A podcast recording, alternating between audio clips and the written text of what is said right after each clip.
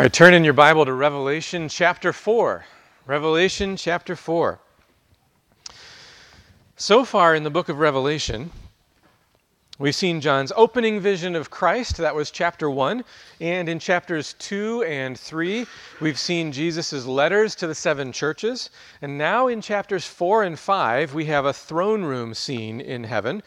This is a judicial scene. So if you enjoy court dramas, or law novels or things like that, you'll know that entering the courtroom is usually presented as an intimidating thing.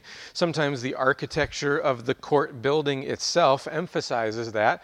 Maybe you think of, you know, the US Supreme Court would be an example of that. And that's kind of the case here. And so today, Revelation 4 is going to be all about the setting. And you might think that would make for a very brief, you know, message. It's not. There is a lot here in this passage that we need to kind of unpack and unfold the symbolism of. So this morning we're going to look at John's description of the throne room in heaven. It's a judicial court setting as well as being God's place of rule. Chapter 4 gives us this description of the setting, and then the action happens in chapter 5. Okay, so chapter 4 is the setting, chapter 5 is the action. But let's go ahead and read Revelation chapter 4.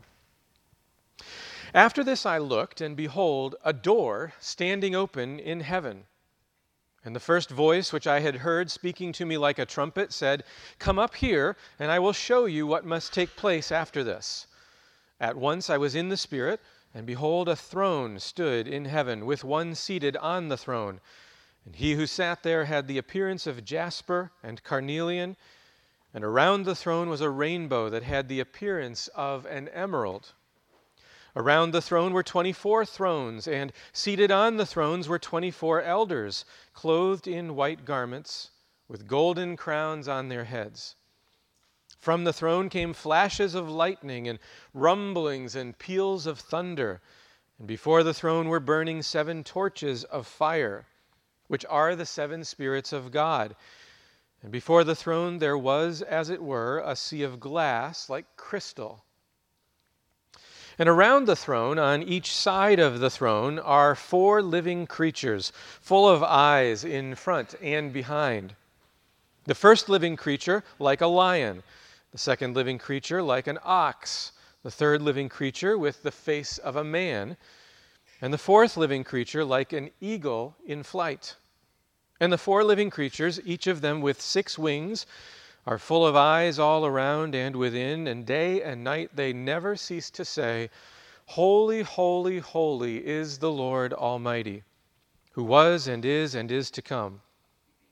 And whenever the living creatures give glory and honor and thanks to him who is seated on the throne, who lives forever and ever, the 24 elders fall down before him who is seated on the throne and worship him who lives forever and ever they cast their crowns before the throne, saying, Worthy are you, our Lord and God, to receive glory and honor and power, for you created all things, and by your will they existed and were created.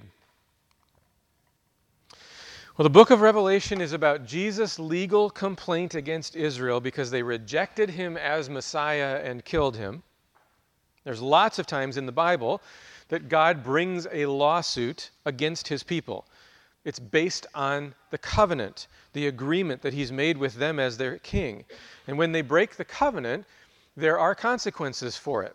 So let's start here this morning by setting the context. As we read the description of the throne room, John is calling to our minds the covenant and it's this, that being the context of what's about to happen in this throne room scene. Think about what happens at Mount Sinai when God gives his covenant law to his people. Exodus 19, verse 16, describes the scene at the mountain. On the morning of the third day, there were thunders and lightnings, and a thick cloud on the mountain, and a very loud trumpet blast, so that all the people in the camp trembled. Well, what do we have here in Revelation 4? From the throne came flashes of lightning and rumblings or voices and peals of thunder. So the scene recalls to our mind the giving of the covenant. Another reminder of the covenant is the rainbow around the throne.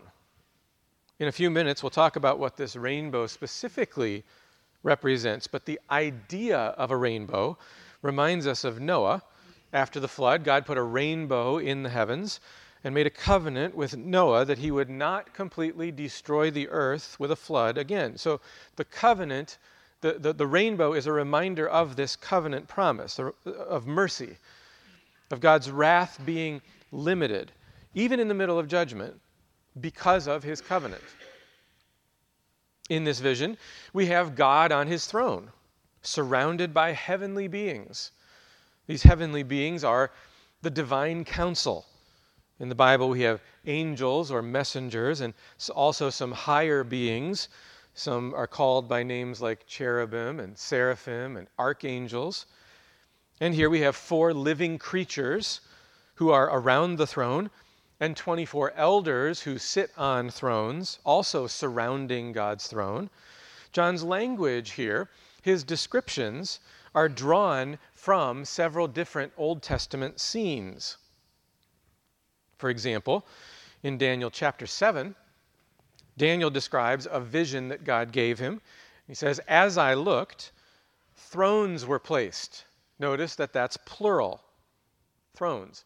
And the Ancient of Days took his seat. That's God the Father on his throne. His clothing was white as snow, the hair of his head like pure wool. His throne was fiery flames, its wheels were burning fire. The idea of the throne having wheels connects it to another Old Testament vision, that of Ezekiel.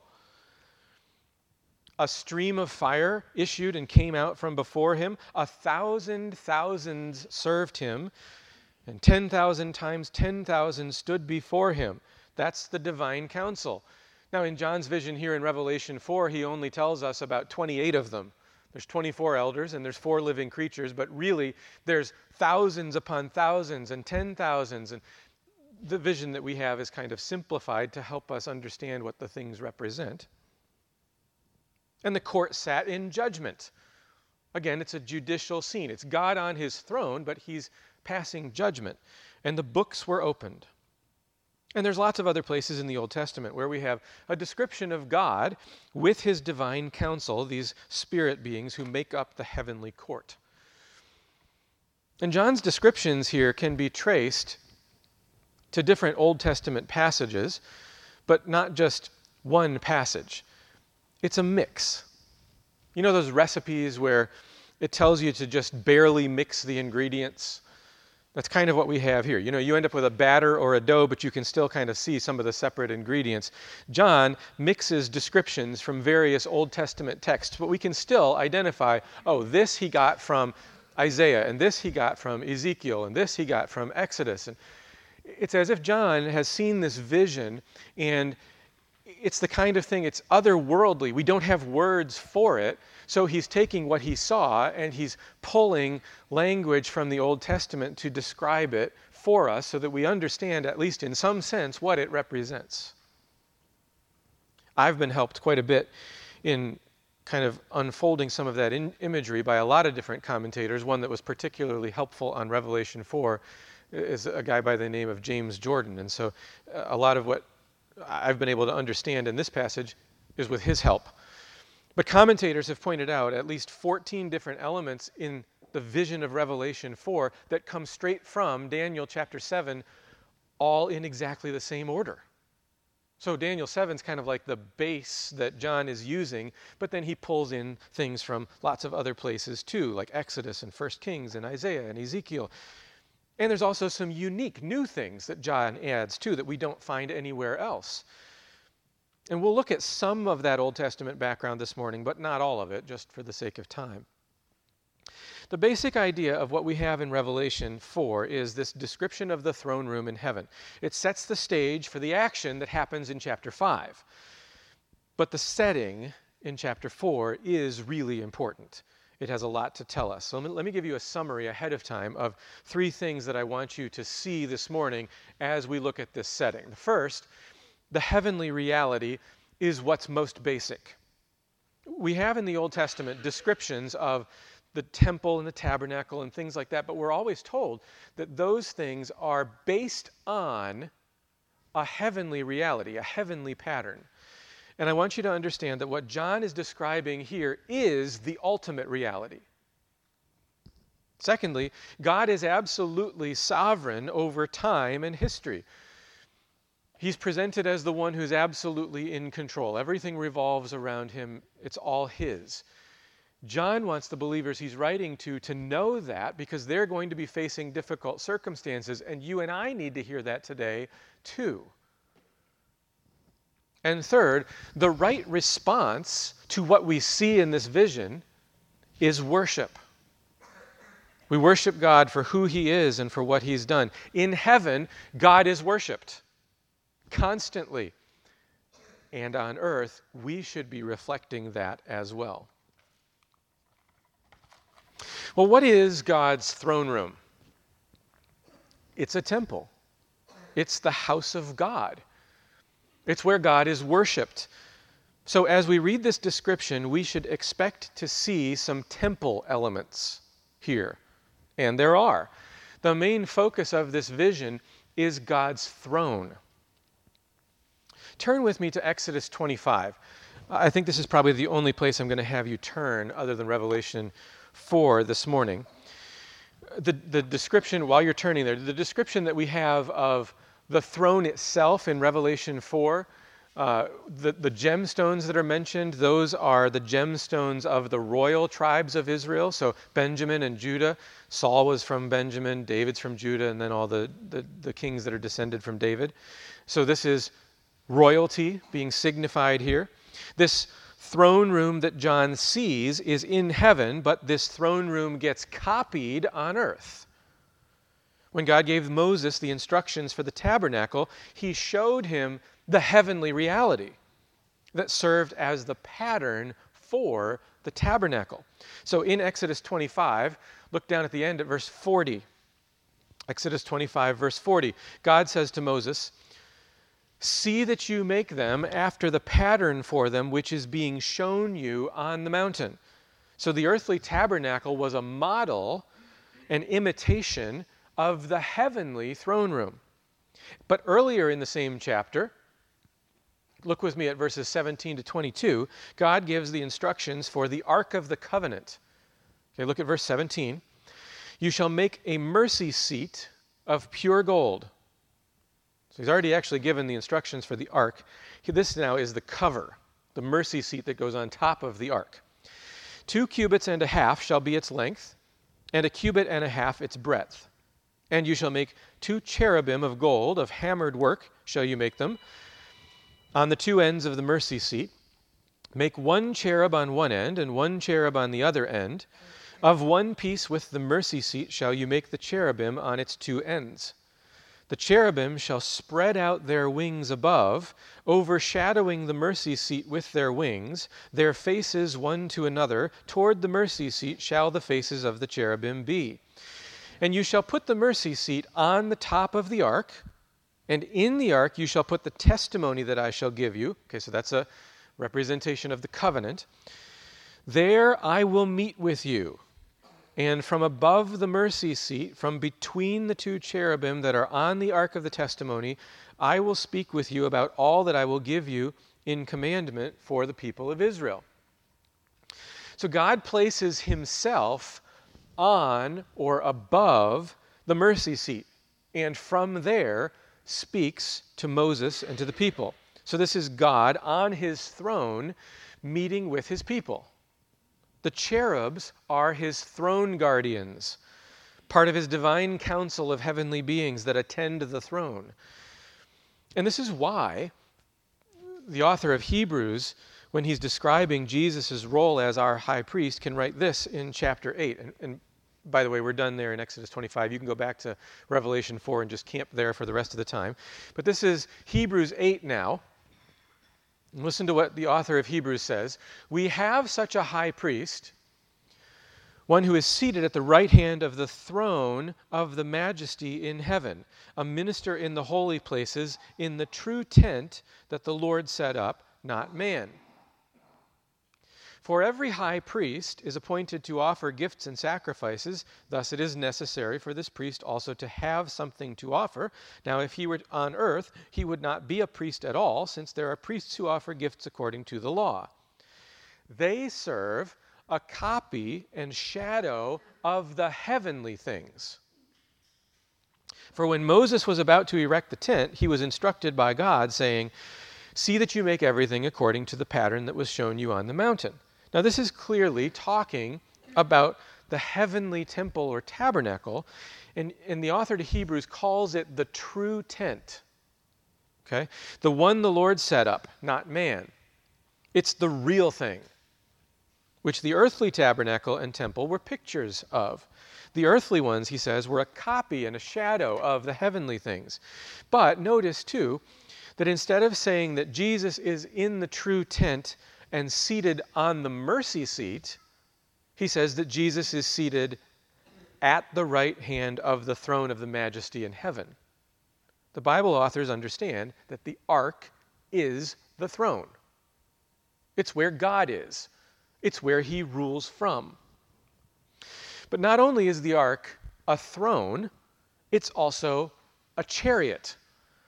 Ezekiel's vision in Ezekiel 1 and Ezekiel 10 make this very clear because the throne has chariot wheels. They're both passages that are in the background of what John is writing here in Revelation 4 as well. And when we finish with the tabernacle and it's time to build the temple, David is giving the instructions that Solomon is supposed to use to build the temple.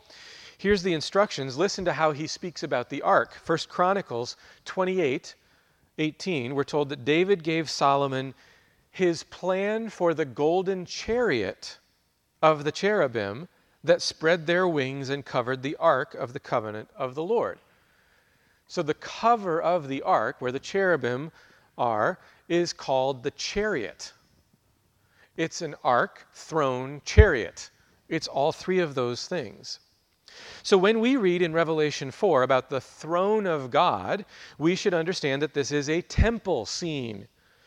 And John is speaking about the reality behind the Ark of the Covenant, God's throne chariot. So I want to put this up on the screen, an illustration that I'm just going to kind of build on this morning so you can follow along as we develop this vision that John describes. So this is the tabernacle. Okay, so in the Old Testament, the, the tabernacle, the tent itself, is this part in the center, and this is the courtyard that goes around. There's an entrance on the east side, and then there's an entrance into the holy place, and then there's an entrance into the Holy of Holies. Okay, so that's the basic diagram here of the tabernacle. Now we're going to kind of build on that as we go this morning. The Ark of the Covenant sits in the Holy of Holies, so we'll label that so that we can remember that that's what John's speaking of when he talks about the throne. And I'm going to take things a little bit out of order. And the reason for that is because once we identify some of the things that are more obvious, then the less obvious things fall into place a little easier.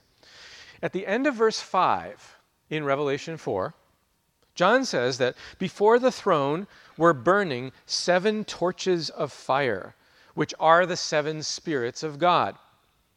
We saw earlier in the book that the seven spirits is just a way of speaking about the Holy Spirit. But the Spirit is symbolized here by seven burning torches of fire.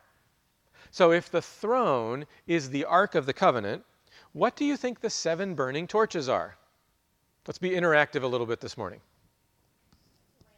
Yes, the lampstand. So here's the lampstand. Okay, and this is the, the burning torches.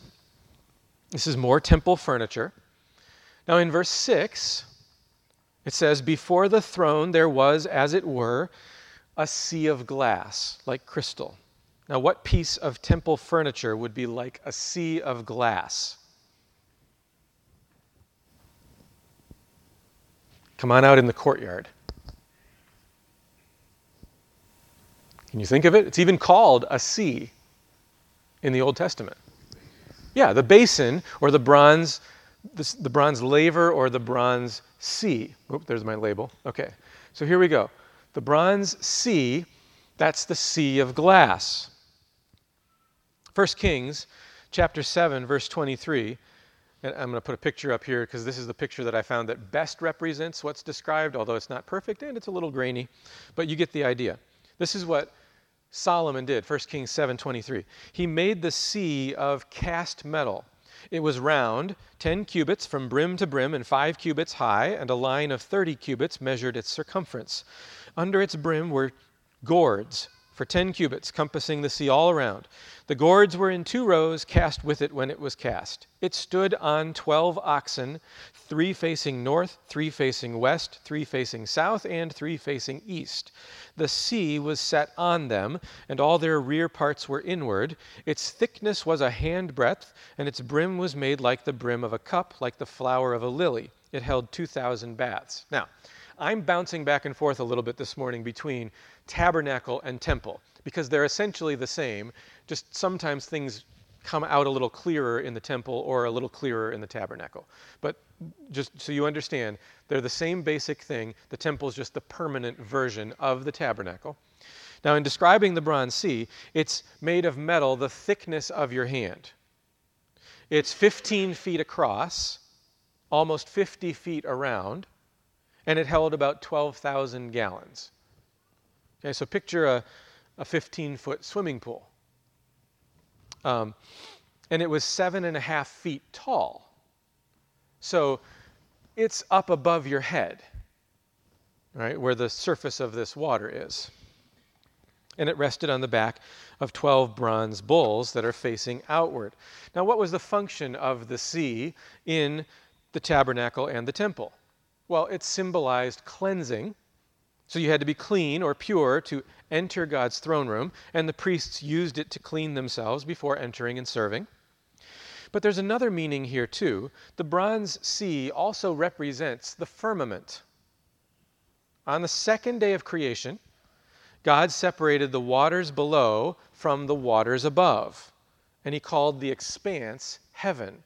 So the firmament is the heavens, it's the it's the waters above. All right? Now just follow the train of thought here through a couple different Bible texts. Job 22:14 tells us that God walks on the vault of heaven. So the waters above, that's the floor for God, so to speak. Again, this is all symbolism, but you get the idea. That's God's floor up there. Psalm 104, 1 to 3. You are clothed with splendor and majesty, covering yourself with light as with a garment, stretching out the heavens like a tent. He lays the beams of his chambers on the waters. He makes the clouds his chariot. He rides on the wings of the wind. All the language here is heavenly language. We have things like light and heavens and clouds and the wings of the wind. But look at the line in the middle. He lays the beams of his chambers on the waters. So if we're up there, we're talking about the waters above.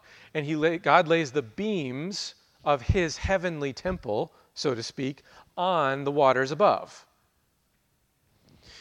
Exodus 24, 9 and 10. This is Mount Sinai.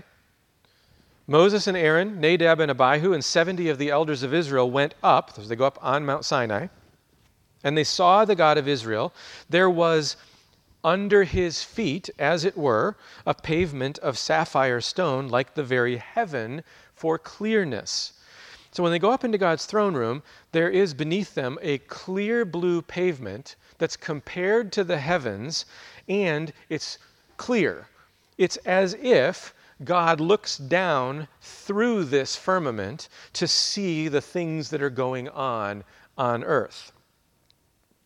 And as the worshiper approaches the tabernacle, we really should kind of be picturing it like ascending a mountain, because God's throne is on the mountains, so to speak, scripturally. And so we're, we're on our way up heading up there. And as the worshiper on earth approaches the bronze sea, he's approaching waters that are above his head.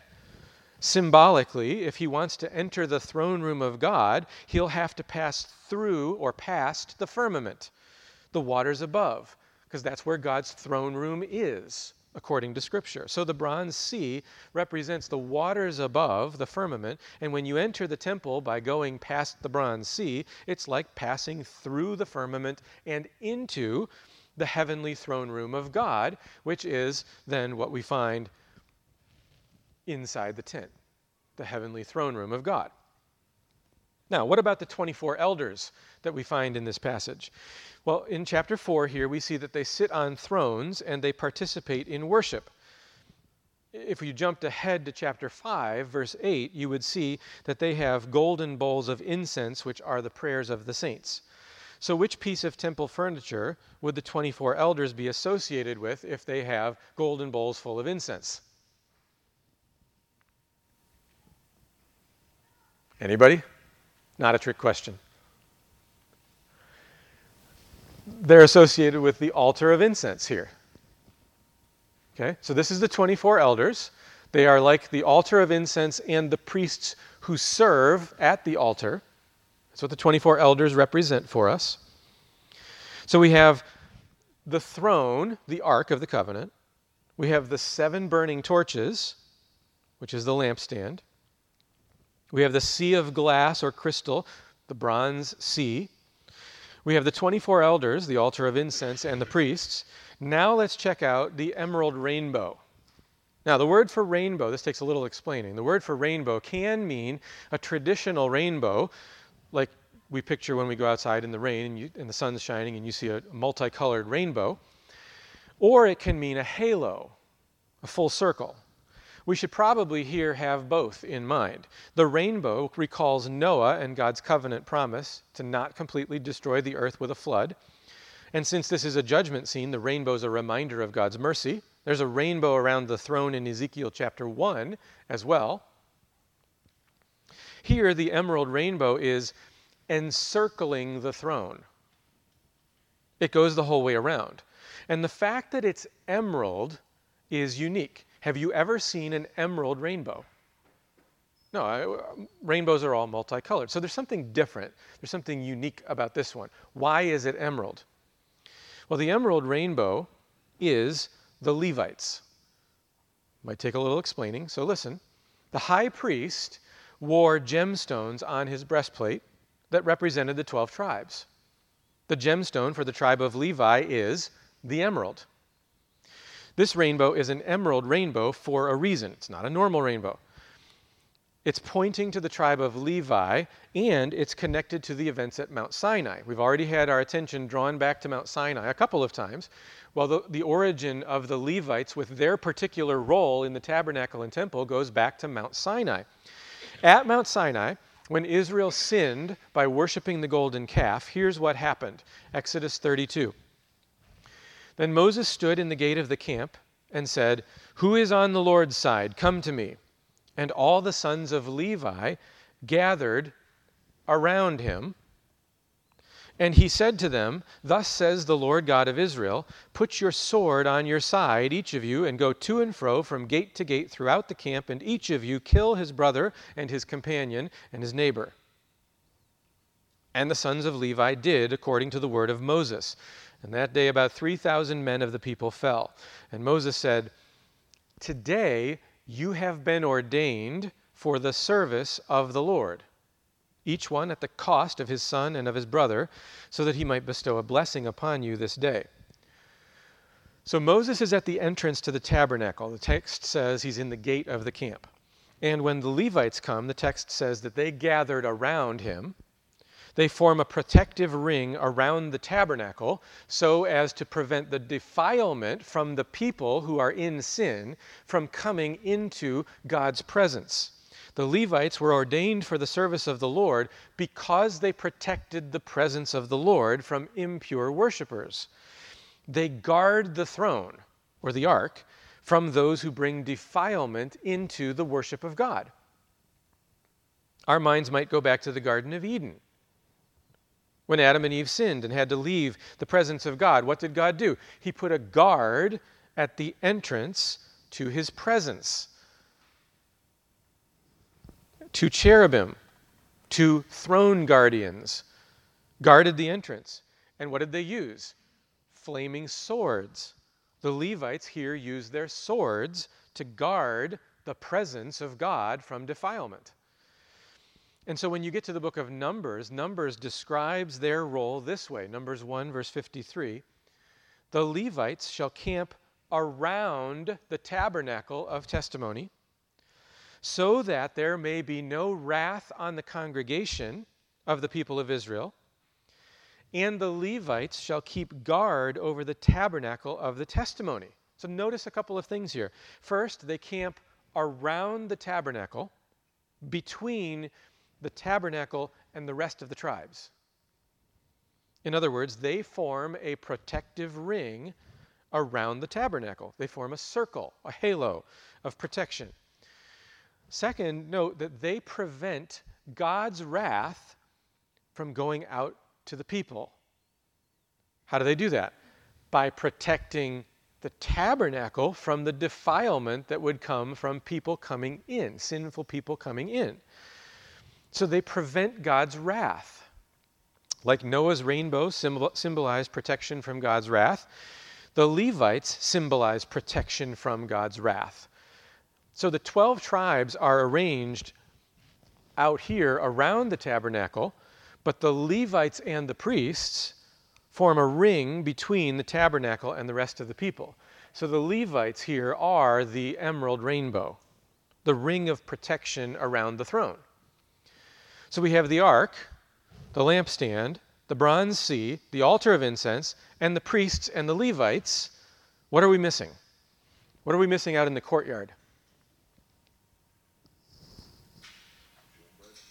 Now, what's out in the courtyard? We, we are missing the table of showbread. We'll get to that in a minute. But what's missing out in the courtyard? What's the other main? The altar, the bronze altar. Okay? So there's no altar in the heavenly vision. It's not there. Why would that be? Two reasons. First, the altar represents earth.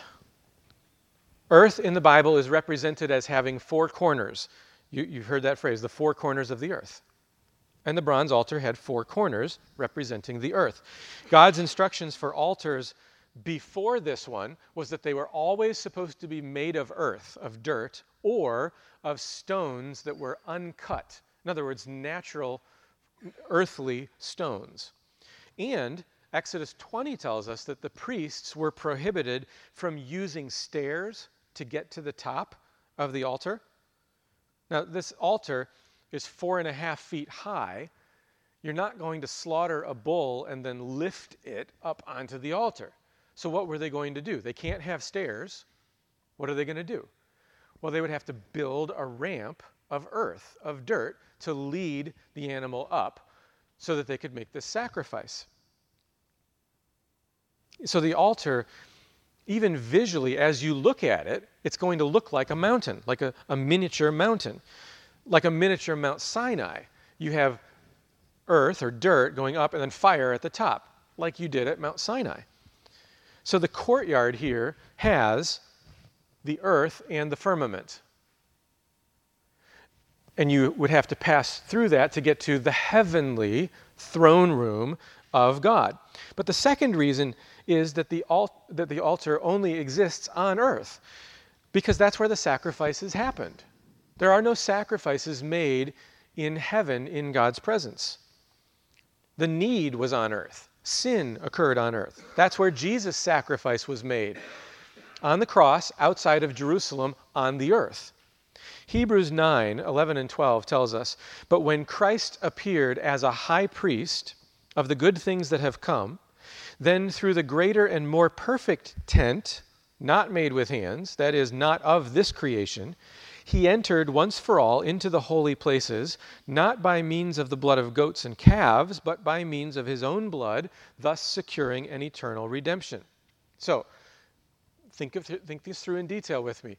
Jesus shed his blood on earth.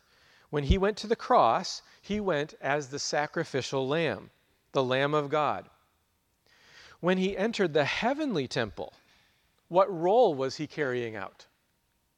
What does Hebrews tell us? He's the high priest. Okay, so on earth, when he goes to the, to the place of sacrifice, he's going as the lamb. When he enters the heavenlies, he's going as the high priest.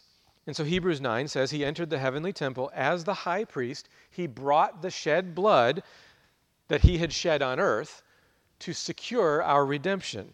But the sacrifice itself happened on earth. So there's no bronze altar in the heavenly temple. There's no need for it. And then we said the other thing that's missing is the table of showbread. The table of bread would sit in the holy place opposite the lampstand, and the table held 12 loaves of bread along with a couple of flagons of wine. And the 12 loaves represented the 12 tribes, the people of God. And you might remember from our study in Leviticus that the lamps on the lampstand were directed toward the table, they faced the table.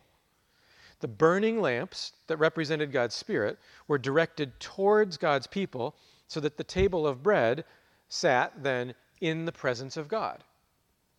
But in this vision, there's no table, no bread, no people of God. Why is that?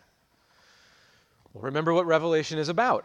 Jesus has a legal complaint against Israel because they've rejected him and killed him. Since they've rejected God's Messiah, they're not here. They're not in God's presence. They're not in the throne room. How do you come into the throne room? By way of the altar. But they've rejected Jesus' sacrifice. They won't come by way of the altar sacrifice that God has provided in Jesus. They're sinful, and since they've rejected Jesus and his sacrifice, they can't come into God's presence. I won't say more about this for now.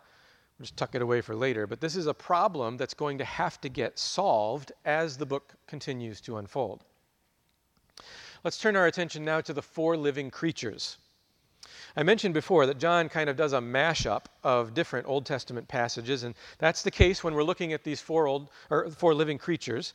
The four living creatures are throne guardians. They're heavenly beings. They're sometimes called cherubim or seraphim. They show up several different places in the Old Testament. When Ezekiel describes them in Ezekiel 1, they each have four faces the faces of lion, ox, man, and eagle. Here in Revelation, each creature has one face, but it's the same four lion, ox, man, and eagle. Now, in Ezekiel, they're also associated with the throne with wheels, but in Ezekiel, it's the wheels that have eyes rather than the creatures. When you get to Ezekiel 10, though, those same creatures are there in the vision again, but instead of being called living creatures, they're called cherubim.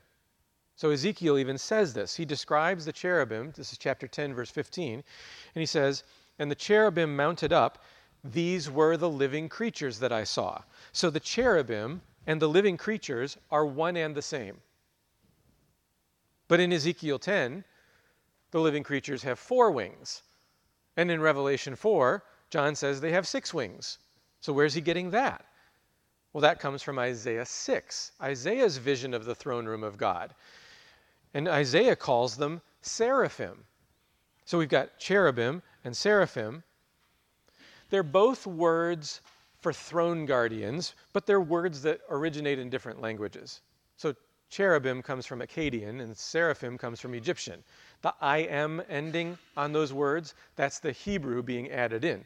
It makes it plural like if we would add the letter S on one of our words. So you have cherubs and seraphs that are throne guardians. Sometimes we have archangels thrown in there too. It's a variety of different terms, but they're all speaking about the same thing these living creatures. So that's enough to make the point. John sees these creatures as the same. Different visions, but all essentially the same thing. The living creatures are cherubim, they're seraphim, they're heavenly spirit beings who function as throne guardians, worshippers, and servants of the one on the throne. Now, it will help us if we use the details of this text and things that come from some other texts in the Old Testament as well to see where the creatures are facing. According to Ezekiel, they're always facing the same direction. So on the throne chariot, the wheels might turn 90 degrees. So the throne chariot can go forward and backward, it can go right and left, but the creatures are always facing the same direction. Not the same as each other, but the direction that they're facing in, each one, they always stay facing that same direction. When this vision begins, John looks into the temple through an open door. Well, on our diagram here, the doors are on the east side. So we know John is facing west, he's facing the throne, and the first one that he sees would be the, the first one he describes would be the one that's looking at him. And then he kind of goes clockwise from there. He begins with this creature that's like a lion. So we have a lion on the west facing east. He continues clockwise around the tabernacle, and I'm assuming some things from some other passages as well without taking the time to go there and look at all of it. The ox or bull is here on the north facing south. The man is here on the east, facing west. And the eagle is here on the south, facing north. Now, if you're into astronomy, you might recognize what's going on here. The zodiac is the 12 constellations that circle the night sky. Now, today we're familiar with the zodiac because of astrology. Astrology is not biblical, it's a distortion of God's design.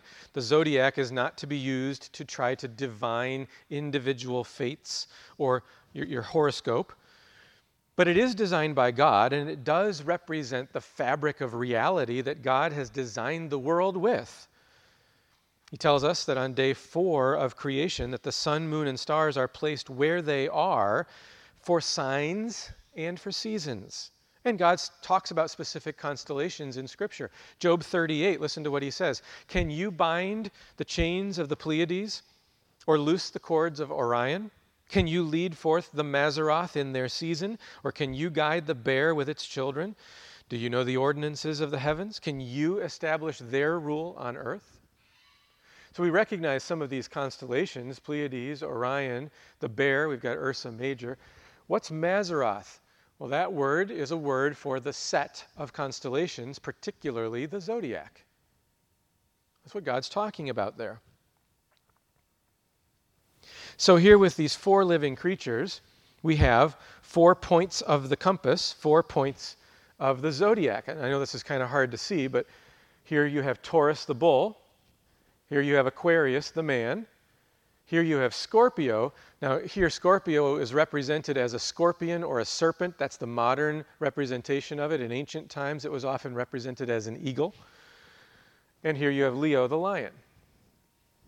So, what John sees, these living creatures, actually lines up with what we see in the night sky. If you were on earth, looking up at the firmament at night, you are symbolically looking up into the throne room of God. And to do that, you're looking at and beyond these constellations in the firmament. That's not the only layer of symbolism here, though. Archaeologists have also uncovered a number of Jewish synagogues with floor mosaics of the zodiac. So, this is a Jewish synagogue from about the fourth century, and this is not unusual. This happens quite a bit. Let me zoom in a little bit. So, you have here the zodiac. So, for instance, here's Leo the lion, and opposite is Aquarius the man. But up here, you can see the menorahs, the, the lampstands. You see the Jewish imagery. The Jews were not afraid of this symbolism. In the Bible, the tribes of Israel are each identified with certain symbols. And these four living creatures line up with four of the tribes of Israel. The tribe of Judah is the lion. That's Genesis 49 9. The tribe of Ephraim is the bull. Deuteronomy 33 17.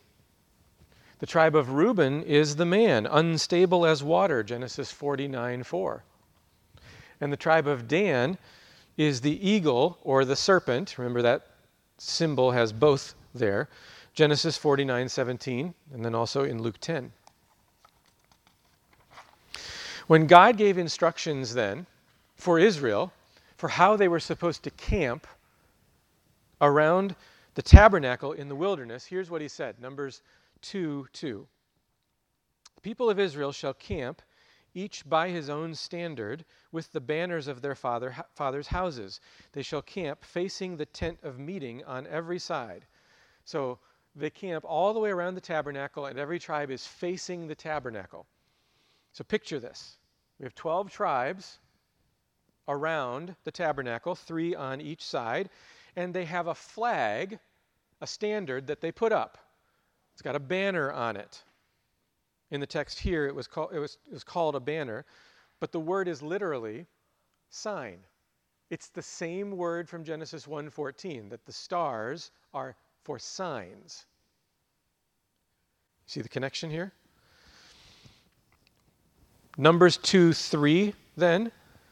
Those who camp on the east side toward the sunrise shall be of the standard of the camp of Judah. So Judah camps over here. Numbers 2:10, on the south side shall be the standard of the camp of Reuben. So Reuben camps down here on the south. Numbers 2:18, on the west side shall be the standard of the camp of Ephraim. So Ephraim is over there on the west. And Numbers 2:25, on the north side shall be the standard of the camp of Dan. So Dan is here on the north. And the idea is that each of the living creatures is facing the direction of where their tribal representative camps. Look, for example, at Judah. So we have Judah, the lion, and the camp of Judah is over here. So the heavenly being in John's vision faces the location of its earthly counterpart. The living creature, like a lion, is on the west at the throne, constantly facing east, where Judah the lion is camped. However, we have one problem. And this threw me for a loop this week for a while. You may notice that Reuben and Ephraim are inverted. According to the heavenly reality, the beasts in John's vision, and according to the constellations, if you were to line them up, Reuben and Ephraim should be switched. When God tells Moses where the tribes should camp, it seems like they got put in each other's places. Now, interpretively, you can either say, well, God got it wrong, not a good option, or you can say, maybe he's doing something on purpose. We have to ask why. Why would God do that? And I think there's an answer, and it's this the constellations, the, the zodiac, reflect the heavenly reality, just like what John sees in his vision. In other words, the way things are in heaven and the way they should ideally be on earth. But in the Old Testament age, the age of Israel, the bull, the animal sacrifice, takes the place of man. The man should be entering the tabernacle and coming into God's presence to worship. But he can't because of sin.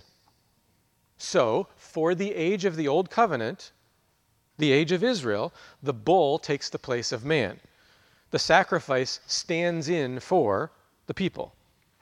But once Jesus, the true faithful man, dies on the cross, he goes into the heavenly temple as the high priest with the shed blood. He's the first man to enter, and he opens the way for us. So now the whole temple and sacrificial system is done away with. It's like it's picturing for us here, though, the story of what God does for us in Christ. Maybe just picture it this way. If the lion here starts at the throne, we know that Jesus is the lion of the tribe of Judah. So picture Jesus, who from all of eternity past is on the throne because he's God. What does he do in redemption? He comes down say, through the firmament to the earth and becomes a man. He joins us. And then, as the true and perfect man, what does he do? He sacrifices himself, ascends into heaven, and offers the blood so that man can now come into the presence of God.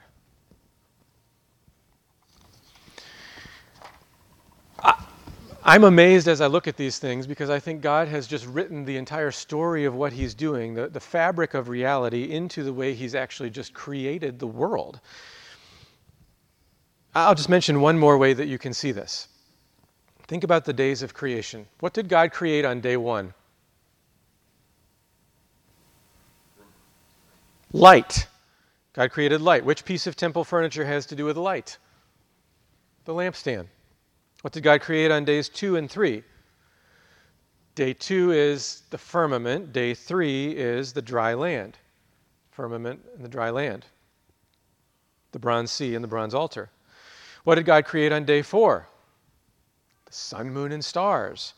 Which piece has to do with sun, moon, and stars? Well, sun, moon, and stars are in the heavens where God's throne is, and they're associated with rulers as our thrones. This is the ark throne.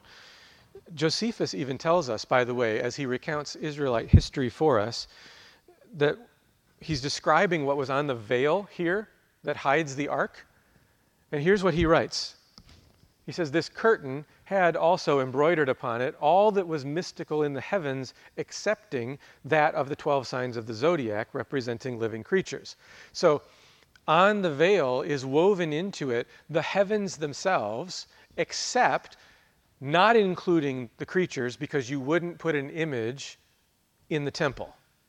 You wouldn't put an image of an animal in the temple.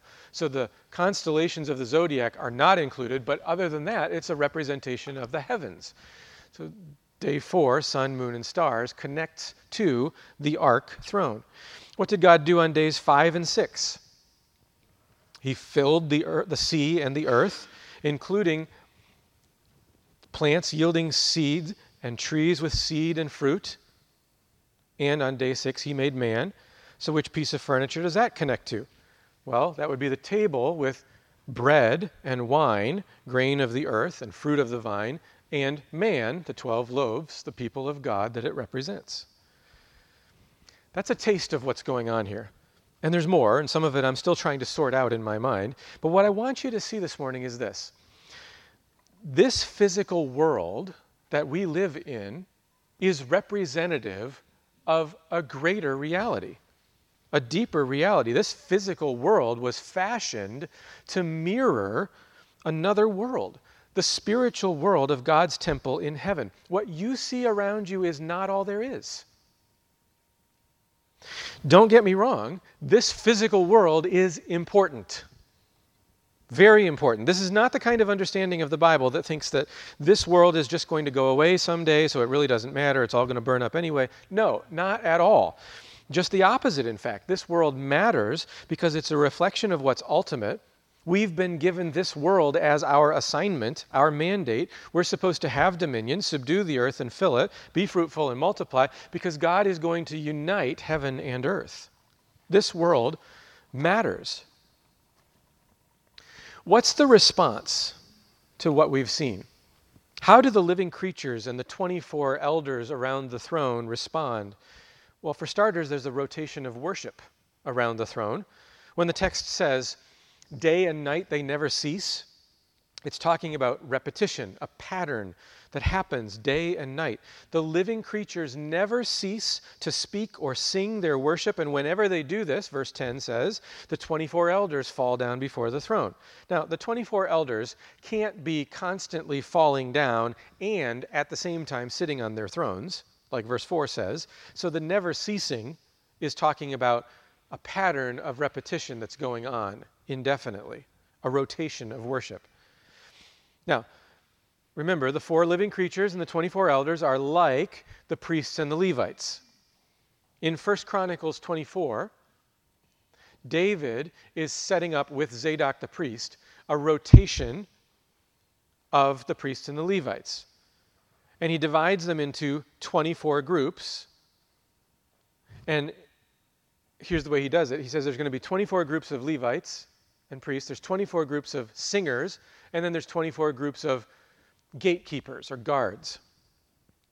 And they have this rotation. It works like this each group is on assignment for two weeks. So no matter where you lived in Israel, if you're a Levite, for two weeks out of the year, you come to Jerusalem and you serve in the temple. That's 48 weeks, but we still need to get year round, so we have an additional four to look for 24 elders, four living creatures. Let me explain. There's three festivals in Israel Passover, Pentecost, and Tabernacles, where all of the males in Israel are to come to Jerusalem. That includes the priests and the Levites, so they're there for those three additional weeks. And then there's a second Passover for any who were sick or unable to come. That's the additional week. So Now, 52 weeks, the whole year is covered with this rotation of priests and Levites serving in the temple. 24 groups, a full rotation of service. Why did it get designed that way here on earth? Because that reflects the heavenly reality that we're reading about here. This never ceasing worship in heaven. When we have the 24 elders, we have this complete rotation to carry out the worship. They do it day and night without ceasing. It's telling us that the worship in heaven is constant, this rotation. And we should probably picture it something like this one living creature at his appointed time comes forward and says, Holy, holy, holy is the Lord God Almighty who was and is and is to come. And then maybe maybe one by one, maybe all at the same time, six of the 24 elders come forward and they fall down before the throne and they cast their crowns down in reverence and they say, Worthy are you, our Lord and God, to receive glory and honor and power, for you created all things and by your will they existed and were created. Again, what we're seeing in this vision is the heavenly reality. The priests and Levites on earth are a shadow, a copy of what's going on in heaven. The very fabric of the creation that God is, has designed is constantly in worship if it's rightly reflecting what his heavenly council is doing in his presence. So, what we do on earth is the copy and shadow, the dim reflection of that. But we should learn from it. We should be doing that. Finally, just look at the two songs themselves. Very briefly. The first song celebrates God for who He is He's holy, He's the Almighty God, higher than all other beings, and He's above time. He controls time and all the events of history was and is and is to come. And when the song says, the Lord God the Almighty, that is an in your face statement against the Roman rulers. The Roman emperor was described with that phrase. And for Christians who hear this, it's a comfort to know who is ultimately in control. The second song then praises God as the creator and sustainer of all things. Everything we've seen in these visions, every creature is created by God. All things are dependent on Him. And the response of the heavenly council, these spirit beings, is to worship. And that should be the response of God's people on earth as well. We should learn from the way things are in heaven and seek to make it that way on earth too. That's why Jesus tells us, He says, when you pray, say, May your will be done on earth as it is in heaven. You want to know what you should be doing on earth? Take a look at what's going on in heaven. And I said at the outset there were three things I wanted us to see in this passage. I know we've covered a lot of ground here, but I hope these three things have become clear. Number one, the heavenly reality is what's most basic. We have these descriptions of the tabernacle and the temple and all of that, but they're based on this heavenly reality that John is seeing. That's what's really real. It's not an imaginary thing, it's the basis for all the stuff around you that you think of as real. Not that this isn't real, it is, but it's reflecting another reality that comes before it. Secondly, that God is absolutely sovereign over time and history. This whole vision is centered around the throne. Everything revolves around the throne. All of the worship is directed to the throne. God is the one who's absolutely in control, and God wants these believers to know that they can trust this God. We need to know that too. As you look around at the world and you see the prices going crazy at the, at the grocery store and at the gas station, and you see the, the news and all the stuff that's going on around the world, and you say, What is going on? It seems out of control. It's not. God is on his throne. This vision reminds us of that. And so, what should we do? The right response is worship for who God is and for what He's done. In heaven, He's being worshiped. In earth, we want to reflect that reality. There's a sense in which this message this morning is incomplete because it's really just setting the stage for the action that happens next week. But next week we'll see Jesus is the Lamb who is slain. He's worshiped in this vision in chapter 4 because of who he is and for being the creator. Next week we'll see that that worship happens because by his blood he has ransomed his people. The story continues. We worship him also because he is our Redeemer. Would you pray with me? Lord, we thank you for this vision that we see in Revelation and for what it tells us about you and your design of this world. Sometimes it's very easy to just go through life and think that what's right in front of our faces is all there is. Would you use this vision to remind us that there is a greater reality behind the copy and shadow that we serve? We want to understand the way things are in heaven so that we can faithfully live that way here on earth. And I ask that our response this morning of worship would be right and true and pure worship in spirit and in truth for who you are and for what you have done. And we pray this in Jesus' name. Amen.